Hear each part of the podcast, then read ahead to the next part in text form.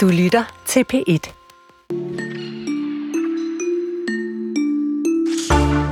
Der er rigtig mange øh, litteraturpriser, som man kan gå og ønske sig at få, hvis man er dansk forfatter. Og i dag bliver en af de særligt interessante af dem øh, uddelt, øh, når landets boghandlere og boglader uddeler de gyldne laurbær. Faktisk tror jeg, at øh, den, der har fået prisen, har fået besked her for et par minutter siden. Mm-hmm. Vi må ikke fortælle det før klokken er fem minutter over tre.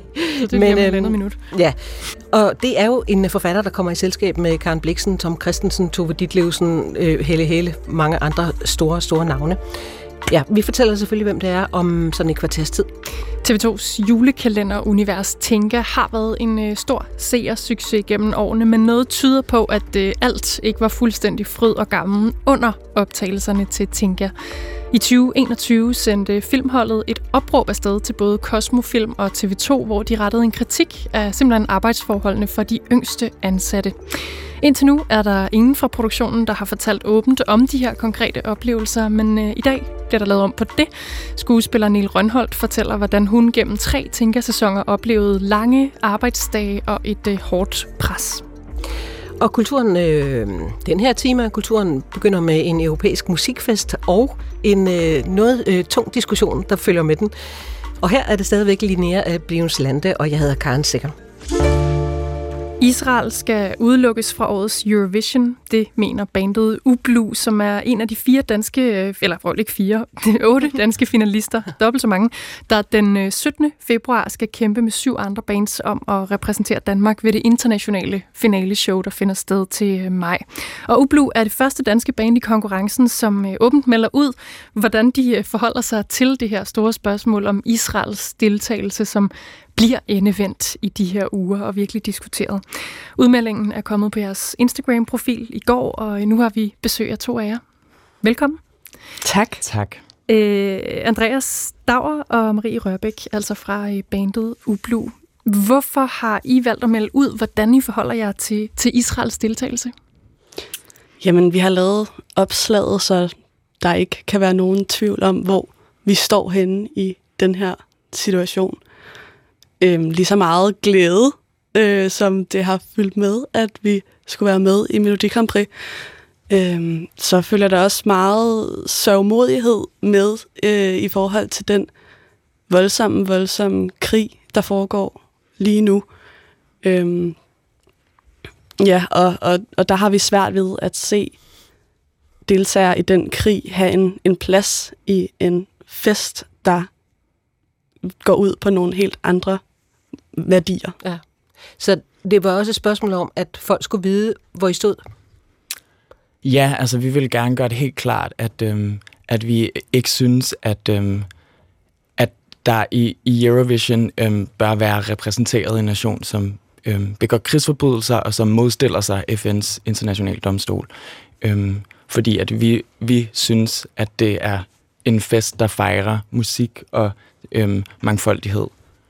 Og on that note, altså det er musikken, det i bund og grund handler om, men mm. øh, hvad for nogle overvejelser havde I så forud for at, at sidde og skrive det her lidt, det er et langt tekststykke i virkeligheden, som I har slået op på mm. Instagram. Mm. Hvad tænkte I der? Altså, vi, øh, vi, vi har snakket meget med den Facebook-gruppe, der hedder Musikbranchen for Våbenhvile, som vi, I også har snakket om før i jeres øh, øh, program. Øhm, og, og, og ind, indbyrdes har vi snakket om, hvordan, hvordan siger vi det her bedst, fordi at vi ved jo godt, at, øh, øh, at, at, at det er en musikkonkurrence, og vi ved godt, at det er en kompleks øh, diskussion, men vi synes som sagt ikke, det er kompleks at sige, at Israel ikke bør deltage, når det begår krigsforbrydelser. Men så efterlader det jo, øh, og det gør det jo, en hel masse dilemmaer. Mm. Hvis nu vi siger, at I vinder det danske Melodi Grand Prix, mm. hvad så? Jamen, så vil det først og fremmest være noget, der gjorde os virkelig glade. Det, det er, er og dernæst.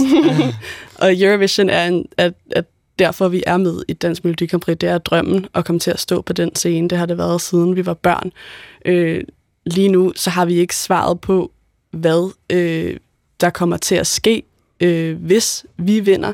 Lige nu vil vi gerne åbne op for snakken om det. Vi vil gerne øh, vi vil gerne skubbe øh, til DR øh, for at få den her øh, dialog lidt mere ud i offentligheden, øh, fordi det er det, vi synes er vigtigt. Det er vigtigt at tale om det, det er vigtigt at lytte til hinanden i den her situation.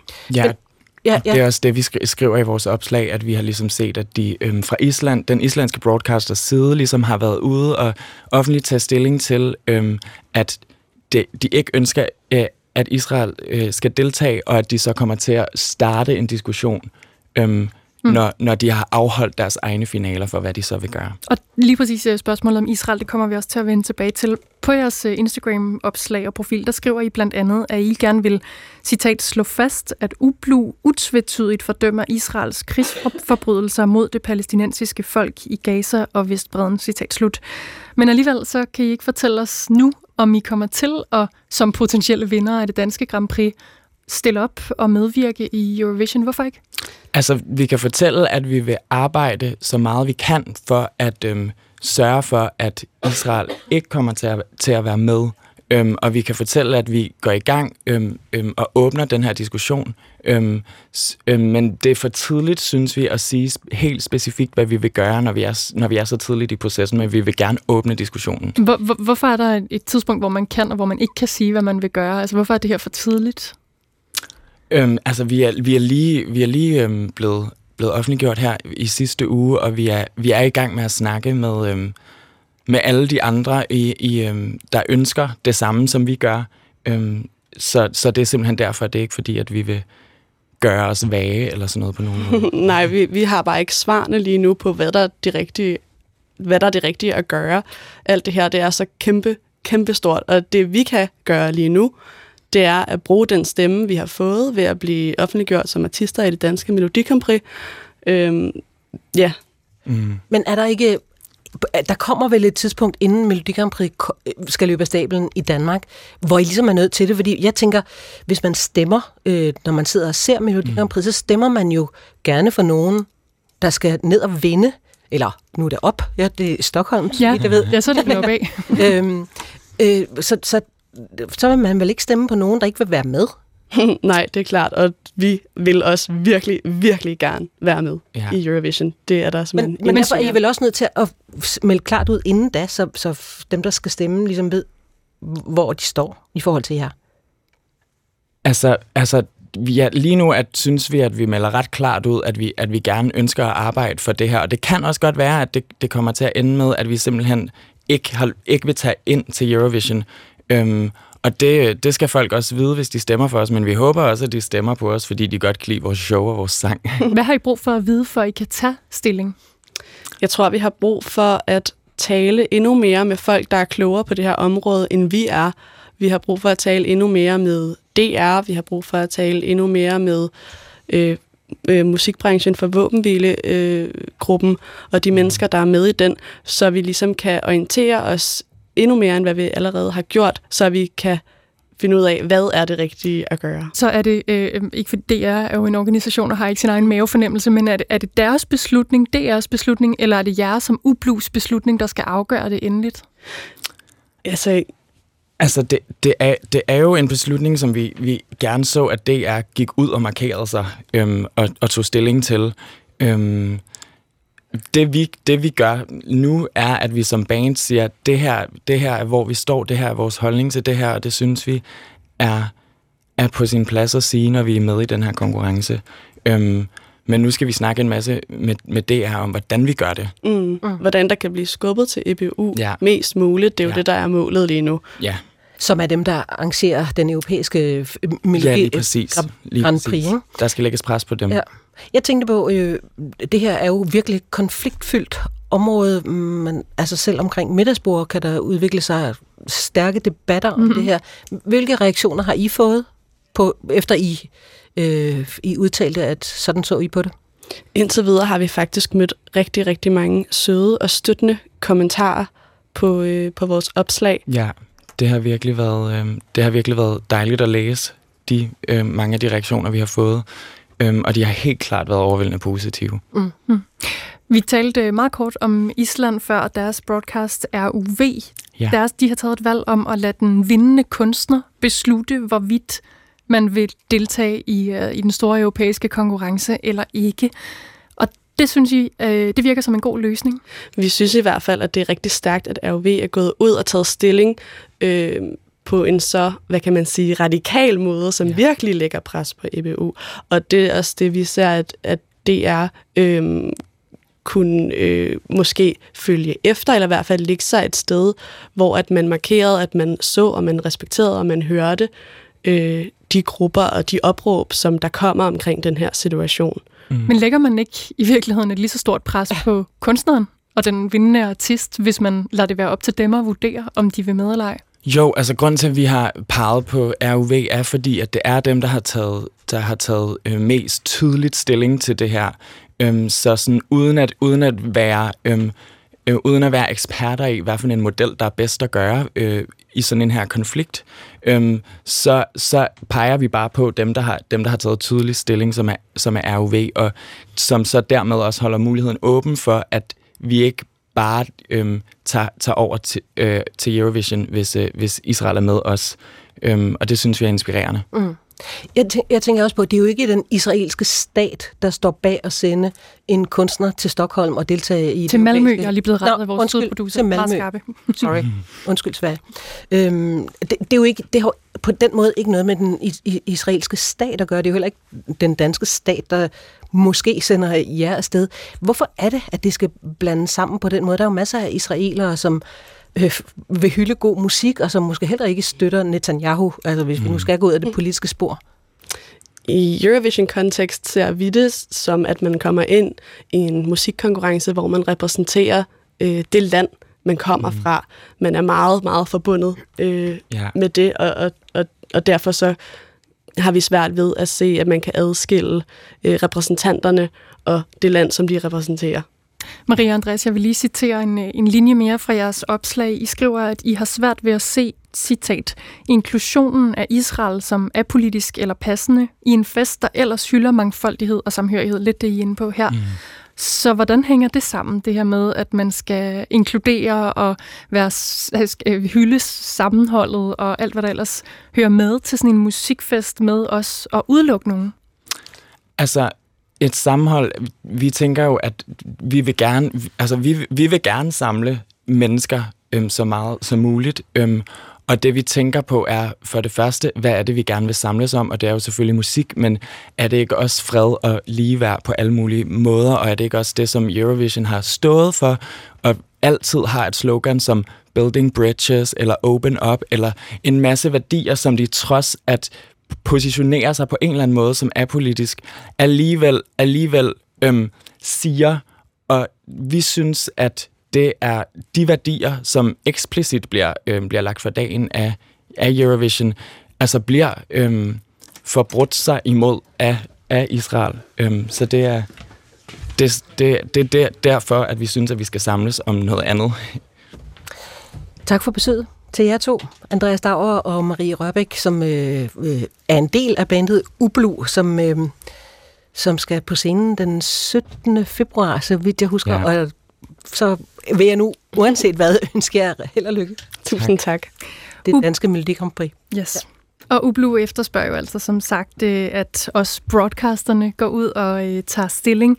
Og nu har vi fået besøg af en af dem, kan man sige, en der i hvert fald står i spidsen for, øh, Igen. for, for DR. Velkommen tilbage, Gustav Lytøft. Tak skal I have. Ledende redaktionschef i DR Kulturdebat og Musik, som altså har med lige præcis Melodi Grand Prix at gøre. Ublu har lavet det her Instagram-opslag, der handler om Israels deltagelse i Eurovision. De savner øh, noget dialog med DR.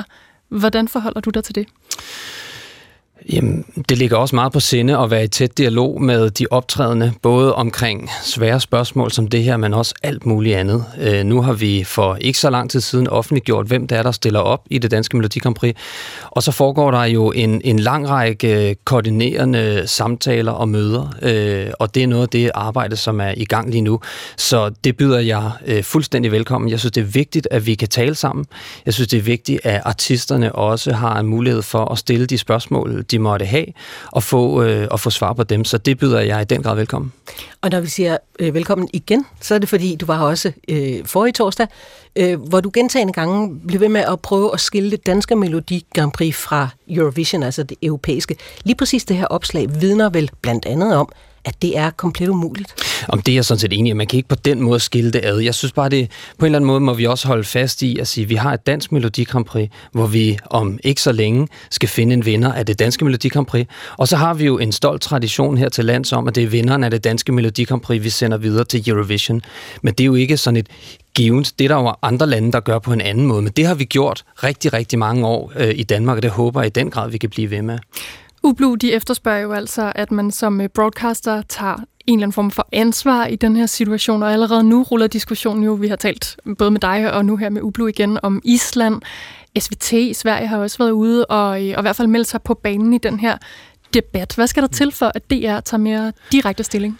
Jamen, altså, på en eller anden måde, så, så synes jeg jo, det er en, en, en vanskelig situation af et et spørgsmål, som lige i øjeblikket splitter øh, nationer, splitter øh, lande, splitter den vestlige øh, halvkugle, hvis ikke øh, hele øh, eller store dele af jordens befolkning, at man så kigger på det danske Melodi efter en klokkeklar øh, konklusion på, hvad der er rigtigt og forkert i den her sag.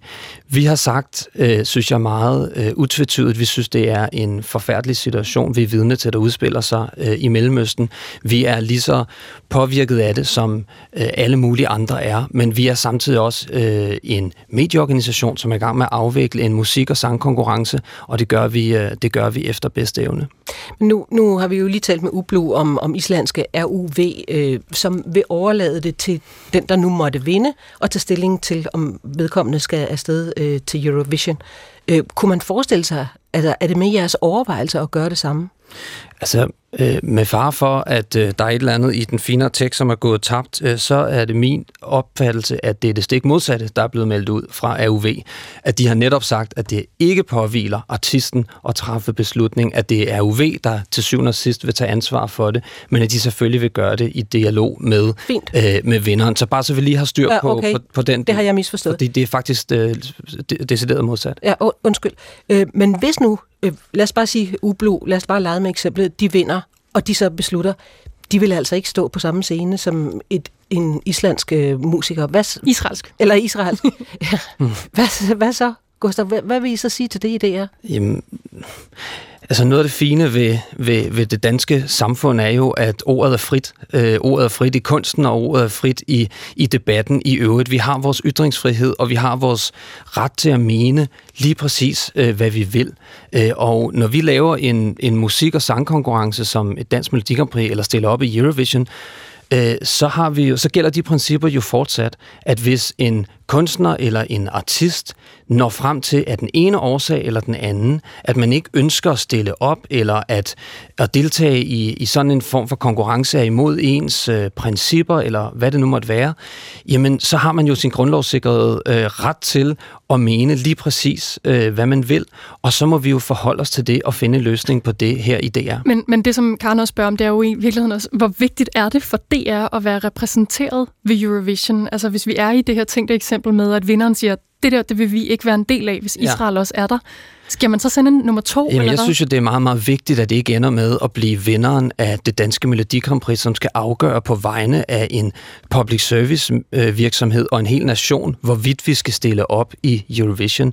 Den beslutning, altså i virkeligheden direkte forlængelse af den udmelding, der er kommet fra, øh, fra Island, den må påvile public service broadcasterne i det her tilfælde også. Så det, øh, det man kan sige, den beslutning uh, træffer vi. Det, det, det er ikke op til en artist. Det vil være helt forkert, synes jeg. Men Ublu siger jo selv, at de ikke har taget stilling til, om de bliver ja, afsted og, i givet fald. Og de to principper kan, sammen, kan sagtens samme eksistere, fordi hvis Ublu skulle gå hen og vinde det danske Melodi Grand Prix, og nå til den konklusion, at de ikke ønsker at stille op, eller en anden vinder øh, skulle gå hen og vinde, og nå til den konklusion, at de ikke ønsker at stille op, jamen så er det jo sådan, det er. Igen, ordet ordet er frit, kunsten er fri, heldigvis, så må vi jo øh, tage bestik af situationen og finde en, en anden løsning på, hvad vi så gør i forhold til DR's deltagelse i Eurovision.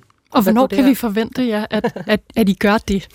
Jamen, det vil jeg ikke stå her og spekulere øh, over, øh, hvad, hvad, hvad vi eventuelt kunne, øh, kunne finde på til den tid. Det, det må tiden jo vise. Altså, nu har vi, for at sige det helt ærligt, jo blikket stift rettet mod at afholde et rigtig godt dansk Melodi Grand Prix, hvor vi kan fejre dansk øh, øh musik og dansk sangskrivningskunst, øh, og så må, vi jo, øh, så må vi jo se på det, når vi har øh, en vinder. Så en eller anden form for udefineret mængde tid? Skal vise os, hvad der kommer til at ske? Jamen, jeg tror, da jeg var på, på, på besøg her sidste gang, øh, sagde jeg også, at vi, øh, altså lidt ligesom jeg siger i dag, at vi også synes, at det, her, det er en kompleks situation. Vi gør vores allerbedste for at navigere i det. Vi gør vores allerbedste for at finde de svar, øh, som vi jo også har brug for øh, øh, at, at få for at kunne, øh, for at kunne navigere øh, så godt som overhovedet muligt. Og jeg vil jo ikke stå her og spå om, hvad der kommer til at ske i fremtiden. Øh, jeg kan bare sige, for nuværende, så er, øh, kan man sige, har vi blikket stift rettet mod Dansk Melodi Grand Prix. Vi glæder os til at finde en vinder, som forhåbentlig kan være Danmarks repræsentant i Eurovision. Og så må vi jo tale sammen, hvis der sker en udvikling i, øh, i sagen sidenhen, der gør, at, at det billede af den ene årsag eller den anden kommer mm. til at ændre sig.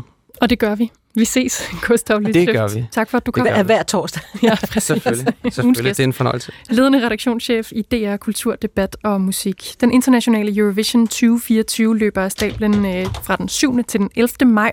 Og allerede den 17. februar, som vi har nævnt, der bliver det besluttet, hvad for en sang, der kan repræsentere Danmark ved det danske Melodi Grand Prix. Kære Kim,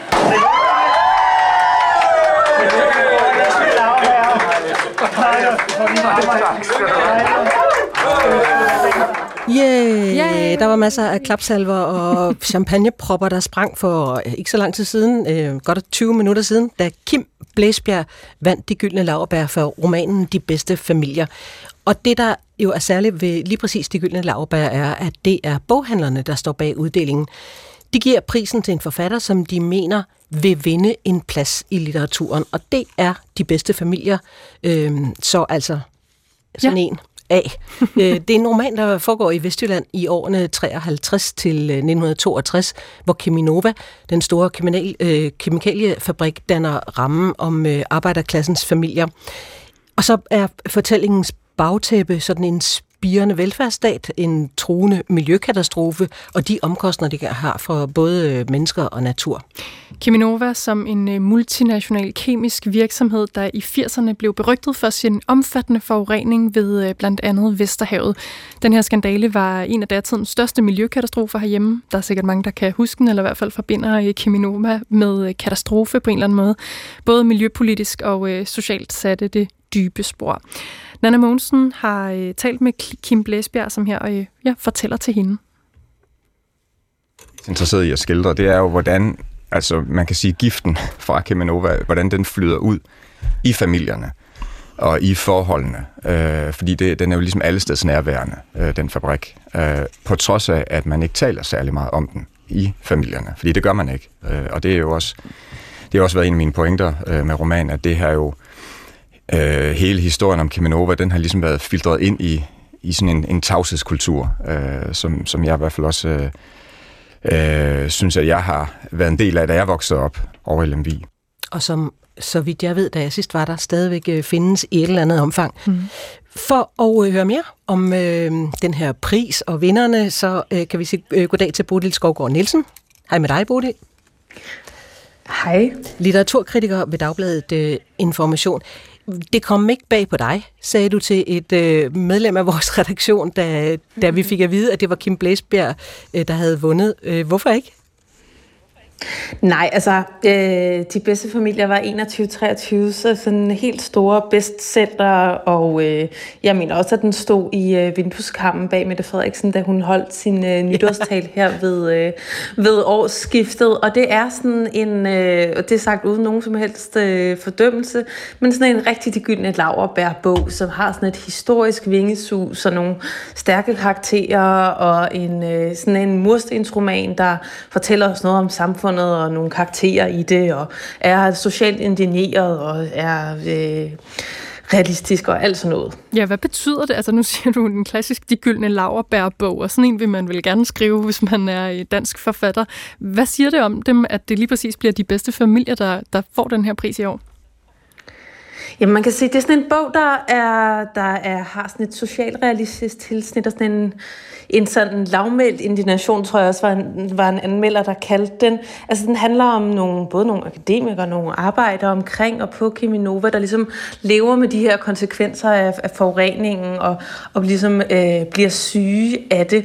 Og, øh, og det er jo dels sådan en historie, som, hvor man i nogle enkelte skæbner så spejler en større samfundsudvikling, eller hvad man kan sige. Altså, øh, det handler om velfærdsstaten, om de arbejder, men også den pris, det har, det har kostet at få et, øh, et mere veludviklet samfund. Så den har det her sådan dobbeltblik på den enkelte historie, som samtidig spejler, spejler Danmark. Og det øh, tror jeg øh, tit er sådan nogle bøger, som vinder de gyldne laverbær. Det er også, altså som, som ligesom øh, siger noget om, om samfundet og tiden og så videre.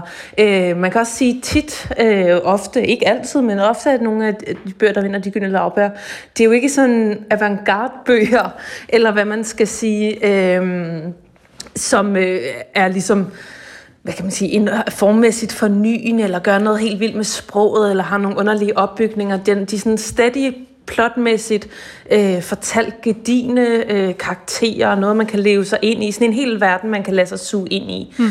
Der er mange andre forfattere, der skriver for tiden om nogle af de lignende temaer, som Kim Blæsbjerg også gør. Øh, men som, øh, som gør det i nogle andre mere radikale former, end han gør. Ja, jeg har lagt mærke til, øh, hvis man bare lige løber igennem anmeldelserne af de bedste familier, så er der noget øh, af det, som anmelderne særligt hæfter sig ved, der simpelthen handler om det, du også siger, Bodil, om plottet. Øh, så siger det i virkeligheden mest noget om lige præcis den her litteraturpris, eller også om noget i tiden, som gør det det, vi læser for, at vi gerne vil have et stærkt plot? Øh, jeg tror mest, det siger noget om litteraturprisen, fordi at, øh, og jeg, altså, jeg elsker selv en god roman med et godt plot, men det er, det er også sådan en, øh, øh, altså en, en branchepris, ikke? boghandlerne giver det. Det er jo også tit måske nogle bøger med noget stærkt plotter, der ikke er, er alt for mærkelige, som, øh, som sælger godt. Man kan sige, øh, uden at jeg sådan lige har salgstallene foran mig, så kan man sige, der er også nogle andre. Sidste år udkom der også en anden Kiminova-bog. Det var Malte Tellerups, jeg tror, 60 sider lange øh, kortroman Sprængfabrikken, der handler om nogle økoterrorister, der sprænger Kiminova i luften. Og den er ligesom sådan Øh, meget mere vanvittig end, øh, end den her sådan, nu fortæller vi socialrealistisk forfra om Kiminova. Sådan en forfatter som altså Olivia Nordenhoff har også skriver på en syvbogsfortælling om øh, morbrand på Scandinavian Star, som også jo på mange måder handler om øh, øh, myndighedssvigt og fortielser og storkapitalisme og alt sådan noget. Men den har en helt underlig form og skifter fortæller og, med, og mellem prosa og poesi. Øh, så temaerne er nogenlunde de samme men, øh, og, og lige vigtige, eller hvad man nu skal sige. Men, øh, men der er noget ved de gyldne laverplærer, der godt kan lide sådan en god gammeldags stor roman. Og skal vi ikke lige høre lidt mere til øh, Kim Blæsberg, øh, da han læste op i skønlitteratur på P1 øh, af sin roman? Dagen før tippede de svovl og rød fosfor ned i 50 liters trumlerne. Med en glødende jernstang stukket gennem et hul i trumlens låg, fik han ild i blandingen, varmen satte den kemiske reaktion i gang, og fosforen og svovlet smeltede sammen. Nu hvor blandingen har stået til afkøling i et døgn, er den blevet til en hård, koksgrå klump, som skal hejses op og findeles i knusemaskinen. Men ikke før Nils og Sjakket har grovknust klumpen med forhammer. Der er mange trumler og mange store klumper. De er ti mand om det står og hamrer løs og prøver at holde ansigterne væk fra den sky af kemisk støv, der rejser sig. Ja, Bodil Skovgaard Nielsen, hvad siger det egentlig om vores tid, at det sådan, at i de her år, vi hylder litteratur, som øh, i, i talesætter øh, giganternes forurening eller øh, dyrenes velfærd osv., som vi har set øh, med Mathilde Walter Clark? Mm. Øh, jamen, altså, det er jo måske den store krise, vi alle sammen står i nu, af, en fornemmelse af, at verden brænder. Og så tror jeg, som, som det der øh, klip, der også lige blev læst op, der er jo sådan en enorm detaljerigdom og tydeligvis research og viden om, hvad det er, der sker. Ikke? Øh, sådan en eller anden længsel efter måske også at se det i øjnene, det moras, vi står i. Øhm, og øh, man kan sige, det er jo sådan en historie for fortiden, som, som spejler nutiden med Øh, nogen, der lidt nok godt måske vidste, at det ikke var helt godt fat, men man lå det køre og tænkte, det skal nok gå. Og det er måske også den situation med, med klimakrisen og et, et landbrug, der har forurenet enormt meget. Altså, forgiftningen er jo ligesom overalt i vores samfund. Det er jo, det er jo pudsigt, at sådan en uh, bog her om en, en forurening og en miljøkatastrofe Øh, den vinder de gyldne laverbær, mens vi alle sammen jo hver dag følger med i nyhederne fra, øh, fra jordskredet ved Nordic Waste og mm. Den forurenede jord der. Altså, katastroferne er ligesom for længst øh, kommet også til, til Danmark. I mange år var klimaforandringer og miljøforurening og sådan noget, måske noget, vi tænkte skidt langt væk, men, øh, men øh, det har været her i mange år, siger Kim Blæsbjergs roman, og det øh, stopper ikke med også at være lige i vores baghave. Nej, jeg synes, du, ved det. Nej, og, og øh, synes du også, Maren Uthaugs 11 procent taler ind i den historie? Det var sidste års vinder, den her dystopiske verden, hvor mænd er blevet til avlstyr, og, og øh, mennesker nærmest er blevet udryddet. Altså krise. Ja, altså man kan sige, de har det forskellige. Det handler jo netop om en verden, der er gået under. Øh, jeg tænker også, at den her historie om Kiminova handler jo også om ja, nogle drømme, der, der ikke... Om, om så skal vi bringe øh, akademikerne ud til provinsen og løfte den her by og sådan Så virker det, at det man, så, det, man troede var fremgang, det ender med at være undergang og forurening og sygdom. Ikke? Øh, 11 procent handler også om sådan en verden, der er gået under i en eller anden øh, katastrofe, hvor øh, man ikke har teknologier, hvor byerne er overgroet ruiner og sådan noget. Så der er den her undergangsstemning, altså de to vidt forskellige bøger med en helt forskellig tone ja. og sådan noget. Men, men undergangsstemningen og følelsen af, om det så er i fortiden af verden er gået under, eller i, i en fremtid, så, øh, så er den jo øh, stærkt til stede i, i øh, bevidstheden de her år. Ja, hvornår kommer, altså nu taler vi om alle kriselitteraturen, hvornår kommer eskapismen, og der hvor man bare kan flygte ind og slappe af? Ja, det er et godt spørgsmål. Måske kalder tiden ikke rigtig på eskapisme. Den har vi måske haft, øh, haft nok. Altså, der har været masser af romaner om små private dilemmaer og sådan øh, middelklasse kærlighedsforhold og sådan noget. Det tror jeg måske også, vi skal til at lære var en, var en form for eskapisme ja, at se væk nok. fra, hvor det egentlig, hvor det egentlig brændte på. Mm. Tusind tak, Bodil Skovgaard Nielsen. Det var så lidt. Litteraturkritiker ved Dagbladet Information. Og det var altså Kim Blæsbjerg med de bedste familier, der løb. Løb gjorde han nok ikke. Modtog, sad måske ned og fik øh, de gyldne laverbær i år.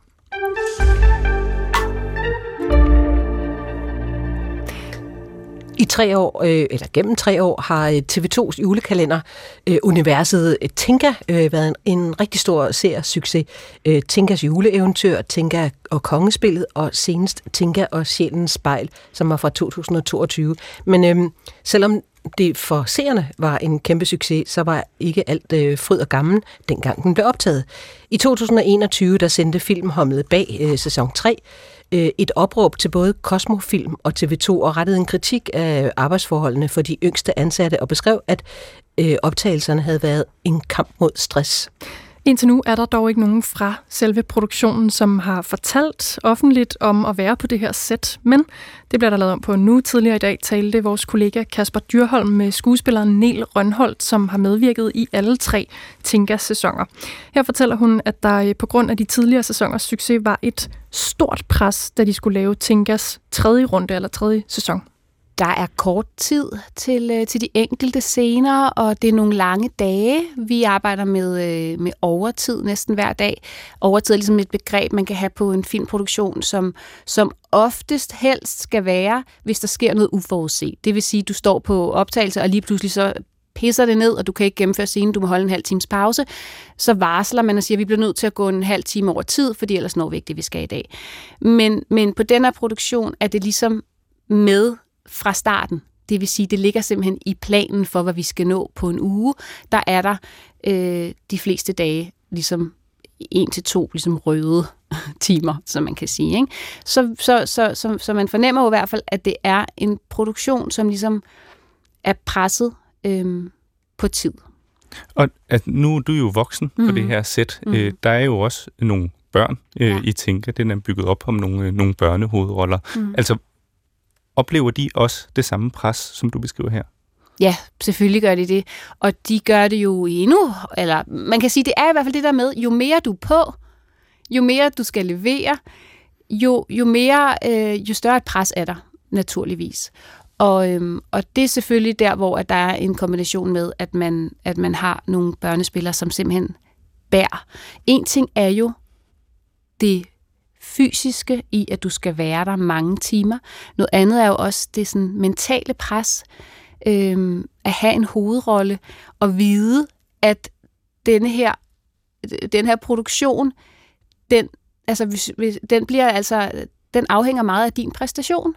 Og det synes jeg også er et mentalt pres, som er vigtigt ligesom at tale om i forhold til, når man lader børn bære så stor en del af, af fortællingen, af det dramatiske i en, øh, i en fiktionsfortælling. Ikke? Så er der også et stort forventningspres til de her børneskuespillere? Ja, og det er jo ikke fordi, det bliver sagt, men det kan man jo mærke. Det kan man jo også mærke som voksenspiller. Man kan jo godt mærke, okay, jeg skal ligesom levere, for det er mig, der er den. Øhm, og det, øhm, ja.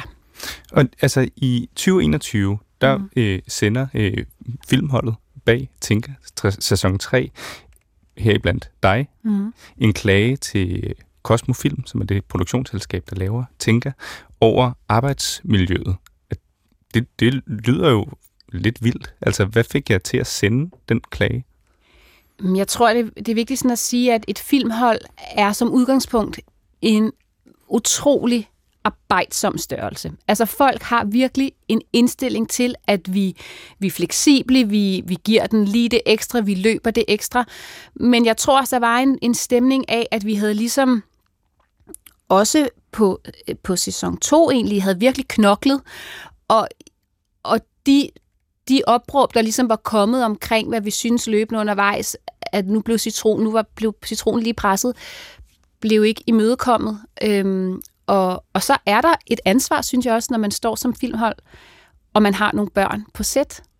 Øhm, fordi lige nu har børnene ikke en, øh, en, ligesom, øh, en talsmand.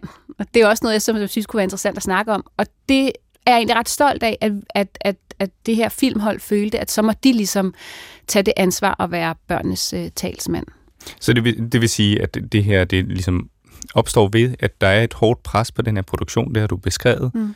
Det her pres går også ud over nogle børneskuespillere, som måske ikke i samme grad kan sige fra, som jeg er voksne skuespillere, mm. og derfor laver I et fælles opråb eller en klage, hvor I siger fra. Er det korrekt? Ja. Godt. Okay. Noget af det, øh, som du talte om før, og som jeg tænker, vi kan finde tilbage til, det er det her med julekalender. Fordi at, øh, jeg ved, det ikke kommer bag på dig, at den her aktuelle børne øh, skuespiller-sag, der mm. kører lige nu, at mange af eksemplerne der, det handler om julekalender. Mm. Hvor, hvorfor kommer det ikke bag på dig? Jamen, det kommer ikke bag på mig, fordi at, som sagt, en julekalender er enormt intens at, at optage. Men øh, man filmer i lang periode. Øh, man har utrolig meget materiale, meget tekst, man skal lære. Øh, man øh, filmer måske øh, væk hjemmefra. Og når man så tager de parametre og kombinerer det med, at det er børn, der skal bære den, det primære, som har de, øh, de gennemgående hovedroller, øhm, så kan det godt blive lidt kompliceret. Øhm, fordi at det er klart, at hvis man ligesom siger, at vi, har et, øh, vi har fire måneder, vi skal optage, vi har øh, børn med i 80% af scenerne, så, ved, så kan du allerede se det, at så er du måske på øh, hvis du er heldig, eller hvad man skal sige, hvis du ikke er på så meget, så er du måske på hver anden dag i fire måneder. Det er meget at arbejde. Plus, at når du har fri, det er jo ikke som når man laver en teaterforestilling, at du så har en masse prøver op til, hvor du lærer din tekst, og så kan du din tekst udenad, når du ligesom har premiere. Øh, på film og tv er det som udgangspunkt, at man løbende lærer sin tekst, og specielt på øh, julekalender, fordi du kan simpelthen ikke have så meget materiale ind i hovedet. Og det betyder jo så, at når man har fri fra arbejde, så er man reelt set ikke rigtig fri, for så skal du hjem og lære din tekst til næste dag. Og det er klart, at jo mere du er med, jo, jo, jo større udfordring er det. Og når man så ser, at dem, som er allermest med, det er børn, så er det, jeg synes, det begynder at blive øhm, en, en ret, sådan, i hvert fald en virkelig vigtig snak at tage. Der er jo, på, når jeg, som jeg ser det, en eller anden form for regnestykke, hvor man kan sige, jamen vi har et manuskript, 80% af materialet, det er bare et tal, jeg slynger ud, er med børn. Vi vil gerne optage på fire måneder. Vi vil gerne have, at vores børn de kun arbejder, lad os sige, 6 timer om dagen. Kan det regnestykke overhovedet gå op? Kan vi overhovedet få det i kassen, vi skal på de her fire måneder? Og hvis vi ikke kan, hvilke knapper kan vi så skrue på? Jamen, vi kan skrue på det, der hedder tid. Vi kunne forlænge optageperioden. Tid er penge. Kan man skrue på den knap? Hvis man ikke kan det, så synes jeg, det er interessant at gå tilbage og sige, jamen, måske skulle man kigge på den her tendens med, at det er børnene, som bærer så meget i de her julekalender, fordi det er hårdt for dem både fysisk, men også mentalt. Men og lad, lad os lige holde fast i det, mm. altså, fordi der er jo, øh, som du er inde på, noget sådan konkret i julekalenderfortællingen, den måde man opbygger sådan helt på manuskriptplan øh, julekalenderne, der gør, at, at det kan være hårdt for børn at være på de her produktioner. Mm. Altså, vil du ikke lige øh, tage mig lidt ind i det her med, hvad er det ved selve julekalenderfortællingen, der gør det hårdt for børn? Jamen, jeg tror, det er, altså, det er, som jeg har sagt, at der er de der konkrete rammer, som gør, at hvis du er på en spillefilm, så, så er det kun seks uger. Det er en lang periode, hvor du er på hver dag, hvor du for det første jo også er taget ud af din skole og væk fra dine venner.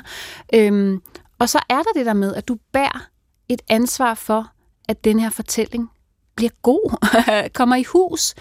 Øhm, og der, det synes jeg er øhm, et, et stort pres at lægge på de her børn. Det er jo vigtigt at sige, at lige meget, hvor, hvor meget man passer på de her børn, og selvom man siger, at du skal kun arbejde fire timer, så er det jo et voksenarbejde at være øh, på film. Og det skal man jo vide. Det skal man vide som forældre, det skal man vide som barn, hvis man ligesom synes, at det kunne være noget, man kunne tænke sig at prøve. Øh, og, det vil sige, at de, de timer, hvor du er på, der skal du levere. Og det er der nogle børn, der synes er super fedt, og nogle børn, der trives mega godt i. Det har jeg oplevet. Og der er nogle børn, som ikke trives i det.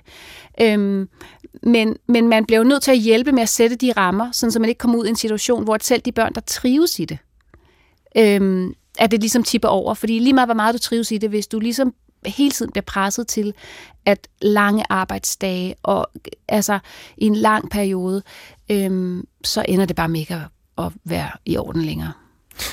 Niel, du er jo ikke øh, manuskriptforfatter. Nej. Men du er skuespiller, mm. og du har holdt, jeg vil næsten ikke engang skyde på øh, et tal eller et cifre, men rigtig mange øh, manuskripter i din hånd. Ja. Du har læst rigtig mange. Mm. Heriblandt har du læst en del julekalender, mm. manuskripter også. Mm.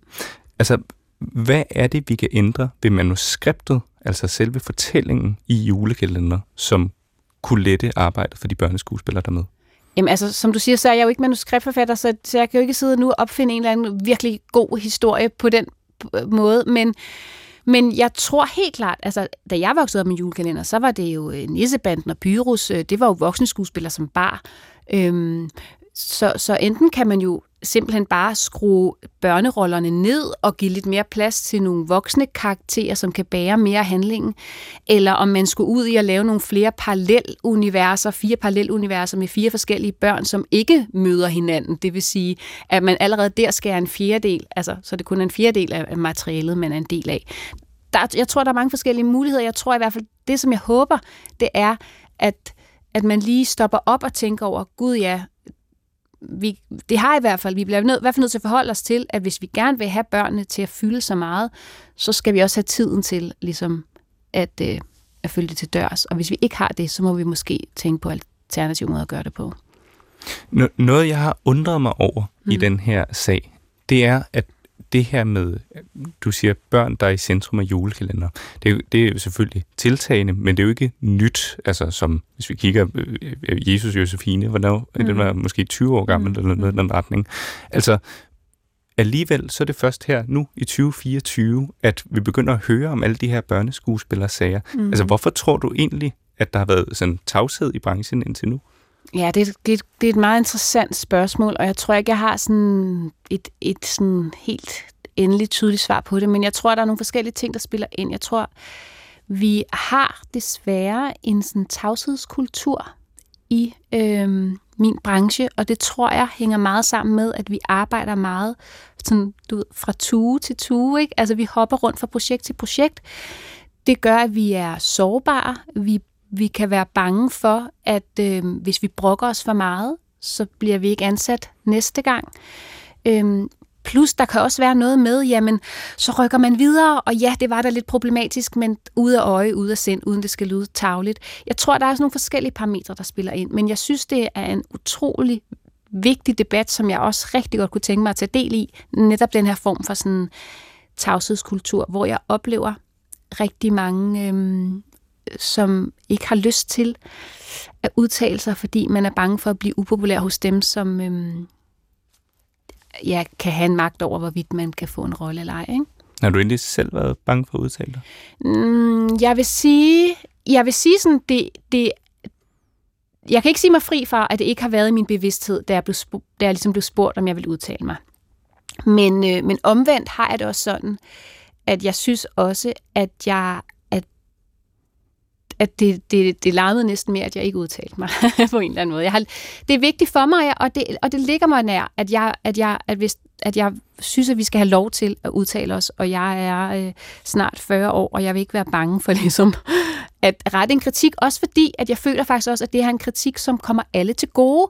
Jeg tror, alle vil have så meget gavn af, og, og alle vil tage imod, at der kommer nogle retningslinjer, fordi det er ikke ret for nogen. Der er jo ikke nogen, der har lyst til at behandle nogle børn dårligt.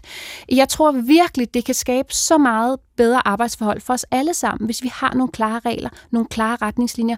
Fordi som det er lige nu, er det lidt et lotteri om, hvorvidt at du måske som barn får en god eller en dårlig oplevelse, kommer du øh, på en produktion med en instruktør, som er super god til børn, og en produktion, som tager det alvorligt, eller gør du ikke? Og det samme som skuespiller. Jeg synes også, det kan være ubehageligt at stå og have en mavefornemmelse omkring, der er noget her, der ikke er helt, som det skal være. Men det bliver også meget nemt en sådan personlig ting. Hey, presser vi ikke lige børnene lidt for hårdt, der vil jeg da synes, det er enormt rart at have nogle konkrete ting at sige, jamen at de her punkter er blevet overholdt. Det tror jeg sætter os alle sammen fri, og jeg tror egentlig også, det sætter produktionsselskaberne fri, for de ved ligesom, så kan de sige, jamen vi kan ikke lave den her julekalender, fordi at øh, børnene må kun arbejde 6 timer, og så kan vi ikke få det i kassen, så vi bliver nødt til at justere. Øhm, så jeg føler også, at jeg kommer, du ved, på en konstruktiv måde, og det, øhm, det håber jeg også, at sådan det vil blive hørt sagde skuespilleren Niel Rønholdt, da hun øh, tidligere i dag talte med Kasper Dyrholm.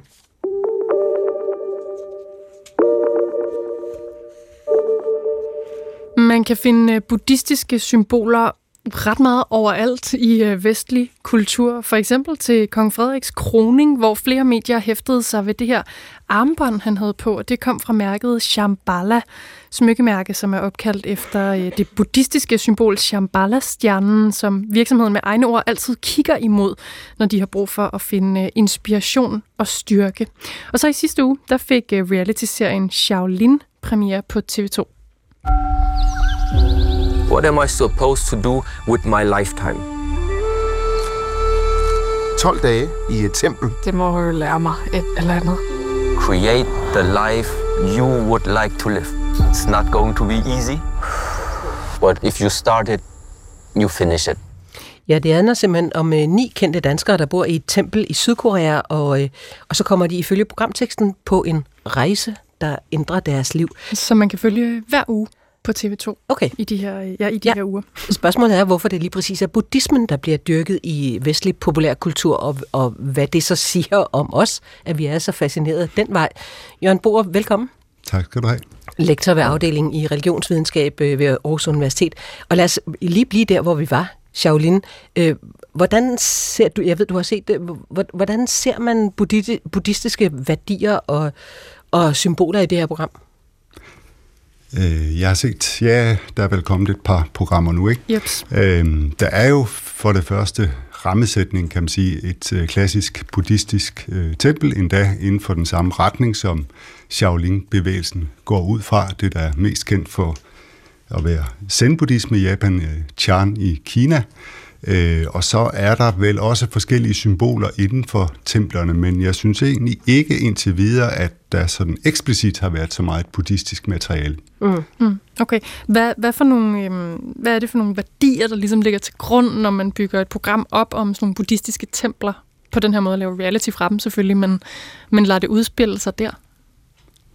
Ja, altså det er jo sådan et underholdningsreality-program, som måske lidt i modsætning til nogle af de øh, typiske, som lægger op til øh, sådan overflod og øh, hygge og øh, sprut og sex og intriger og konkurrence og sådan noget, så er det lidt nogle andre fornemmelser, man skal have som, som ser her. Der lægges op til indre værdier og, og asketisk træning, og jeg kan forstå på flere af deltagerne, at de... Øh, måske nærmest for første gang, så den virkelig er begyndt at kigge ind i sig selv og se, øh, se efter dybere livsværdier. Så jeg tror, det er det, den gerne vil udfordre også seerne med. Ja, og det er vel også derfor, man ser Buddha-figurer i IKEA. Øh, hele, eller store dele af wellness-tilbuddet handler også om buddhisme.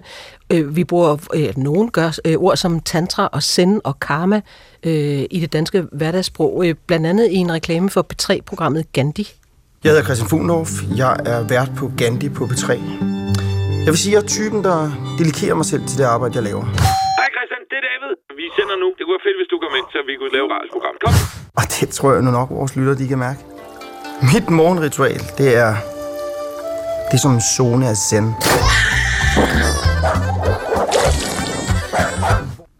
Og øh, nu er Gandhi jo godt nok ikke øh, buddhist, men Jørgen Bo, øh, hvorfor er det lige præcis den her religion, altså buddhismen, der bliver lånt så meget fra i, i vestlig kultur?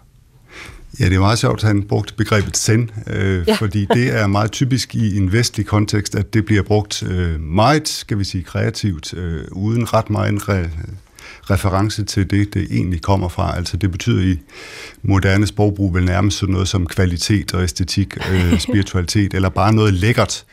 Øhm, og øh, det siger måske på mange måder, ligesom mindfulness øh, også er blevet et øh, buzzword øh, på mange måder, øh, zen og mindfulness og ditten og datten, og det er, siger jo noget om, at det i hvert fald er en skal vi sige, populær kulturel øh, måde at bruge nogle af de gamle, øh, traditionelle buddhistiske begreber på os. Jeg er sådan en, der godt kan finde på at sige zen, sikkert på en halvirriterende måde. Hvad, hvad betyder det i virkeligheden, Jørgen, når jeg bruger det ord? Jeg har omvendt nogle kolleger, kan jeg huske fra USA, som sagde, at de nægtede at høre på studerende, som brugte zen som et adjektiv. Det er so zen. Ja. Øh, det har jeg da selv meget afslappet med. Altså zen betyder egentlig bare meditation, og er en af de øh, forskellige øh, buddhistiske retninger, som findes typisk i, i Østasien, som øh, blandt andet jo lægger op til klosterophold med streng disciplin og meditation, og noget af det, som jeg går ud fra, at vi måske også vil se mere af i programmerne fra, fra Shaolin. Ja, men prøv at forklare mig, hvorfor buddhisme? Altså det kunne jo også være hinduisme. Mange ser jo øh, Gandhi som det helt store ikon i øh, generationer og generationer. Ja, det kunne det sagtens være, og hinduisme og buddhisme har også en lang øh, ja. tradition i Vesten, kan man sige, som går langt tilbage, øh, som skal vi sige, i modsætning til øh, islam for eksempel, som altid har haft et lidt problematisk forhold til mange øh, i, i den tidligere historie, i hvert fald inden for kristendom, så har de andre mere øh, fjernøstlige religioner været lidt mere eksotiske og har måske spillet nu, øh, hørte jeg i et øh, tidligere øh, indslag, I øh, talte om øh, eskapisme. Altså der har helt sikkert i den tidlige historie ligget et element af øh, eskapisme og, og det eksotiserende omkring det. Mm. Så de minder meget om hinanden, de to, men buddhisme er på nogle måder, kan man sige, måske øh, de sidste årtier blevet mere cool i den forstand også, at Buddha-figuren jo findes overalt. Som, mm-hmm. ja. øh, i, Selv altså i blomsterhandlerne. I, i blomsterhandler, i wellnesscenter, i Føtex, i uh, IKEA og så videre. Ja. Man kan øh, finde elementer fra buddhismen, som sagt, stort set overalt i øh, vestlig populærkultur. I alt fra grunge-musik til øh, Sex and the City. Vi får lidt klip. And uptown, Charlotte was a bit freaked out as well. Unable to sleep and unable to unpack, she was spending time with the only man she could bring herself to tolerate, the Dalai Lama. Ja, Dalai Lama der. Og du har jo været inde på det, Jørgen Bohr, med meditation, mindfulness, øh, det der med øh, leve asketisk og alt det der. Selvudvikling. Hva, ja, ja, ja. Hvad er det så for dele af buddhismen, vi ikke tager med? Jamen det er øh, de dele, vi tager med, det kan man sige, det er det, der harmonerer meget godt. Altså buddhismen er på mange måder en, en, en øh, vandrende religion, altså en, en transportabel religion, hvor du sagtens kan flytte nogle elementer. Du kan sagtens flytte meditation og øh, værdier om øh, selvudvikling og karma og indsigt osv. Så, videre. så man kan sige, at mange af de elementer, vi, vi kender til i Vesten, de er sådan udvalgte, selekteret. Det vil sige, at der er meget, vi ikke har med, sådan typisk i hvert fald, Øh, det kan være sådan noget som i Thailand, hvor øh, rigtig mange buddhister øh, går rundt med en amulet af Buddha omkring halsen, fordi det giver lykke, eller i Østasien, hvor buddhismens rolle meget ofte er primært at sørge for, at de døde de kommer om på den rigtige side, altså forfædredyrkelsen. Og det er jo ikke noget, vi som sådan har den store interesse i, i, i Vesten. Mm. Men Jørgen Borup, Samtidig så er et, et vestligt samfund jo også forstået ved noget kapitalistisk, ofte ret præstationsorienteret. Vi vil alle sammen være dygtigst til det, vi laver, identificere os tit med vores arbejde, eller hvad det nu måtte være. Hvordan passer det sammen med sådan nogle buddhistiske værdier om netop meditation og mindfulness osv.? Det findes der også en del kritik af. Altså, nu skal vi også huske på den her form for øh, Øh, buddhisme, vi ser ofte i populærkulturen, den er jo ikke repræsentativ for de mange, mange buddhister, der findes, også i Vesten. Altså herhjemme er det jo omkring sådan 80 procent, der har en eller anden oprindelse i, øh, i Asien, som, som på mange måder lever en traditionel buddhisme.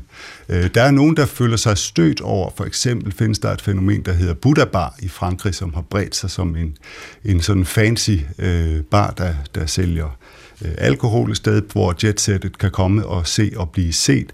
Det er der mange, der tager anstød af og føler faktisk, det er en form for, for blasfemi. Ja. Øhm, men andre vil sige, at øh, det er okay, fordi det viser jo bare, at også buddhismen er omstillingsparat og kan blive moderne og tilpasset også i et øh, moderne Vesten. Hvad, hvad synes øh, buddhismen, buddhist, de ægte buddhister, om den her øh, måde at bruge det på, og promovere sig nærmest på den måde, som en, der tager nogle af elementerne ind i sit liv?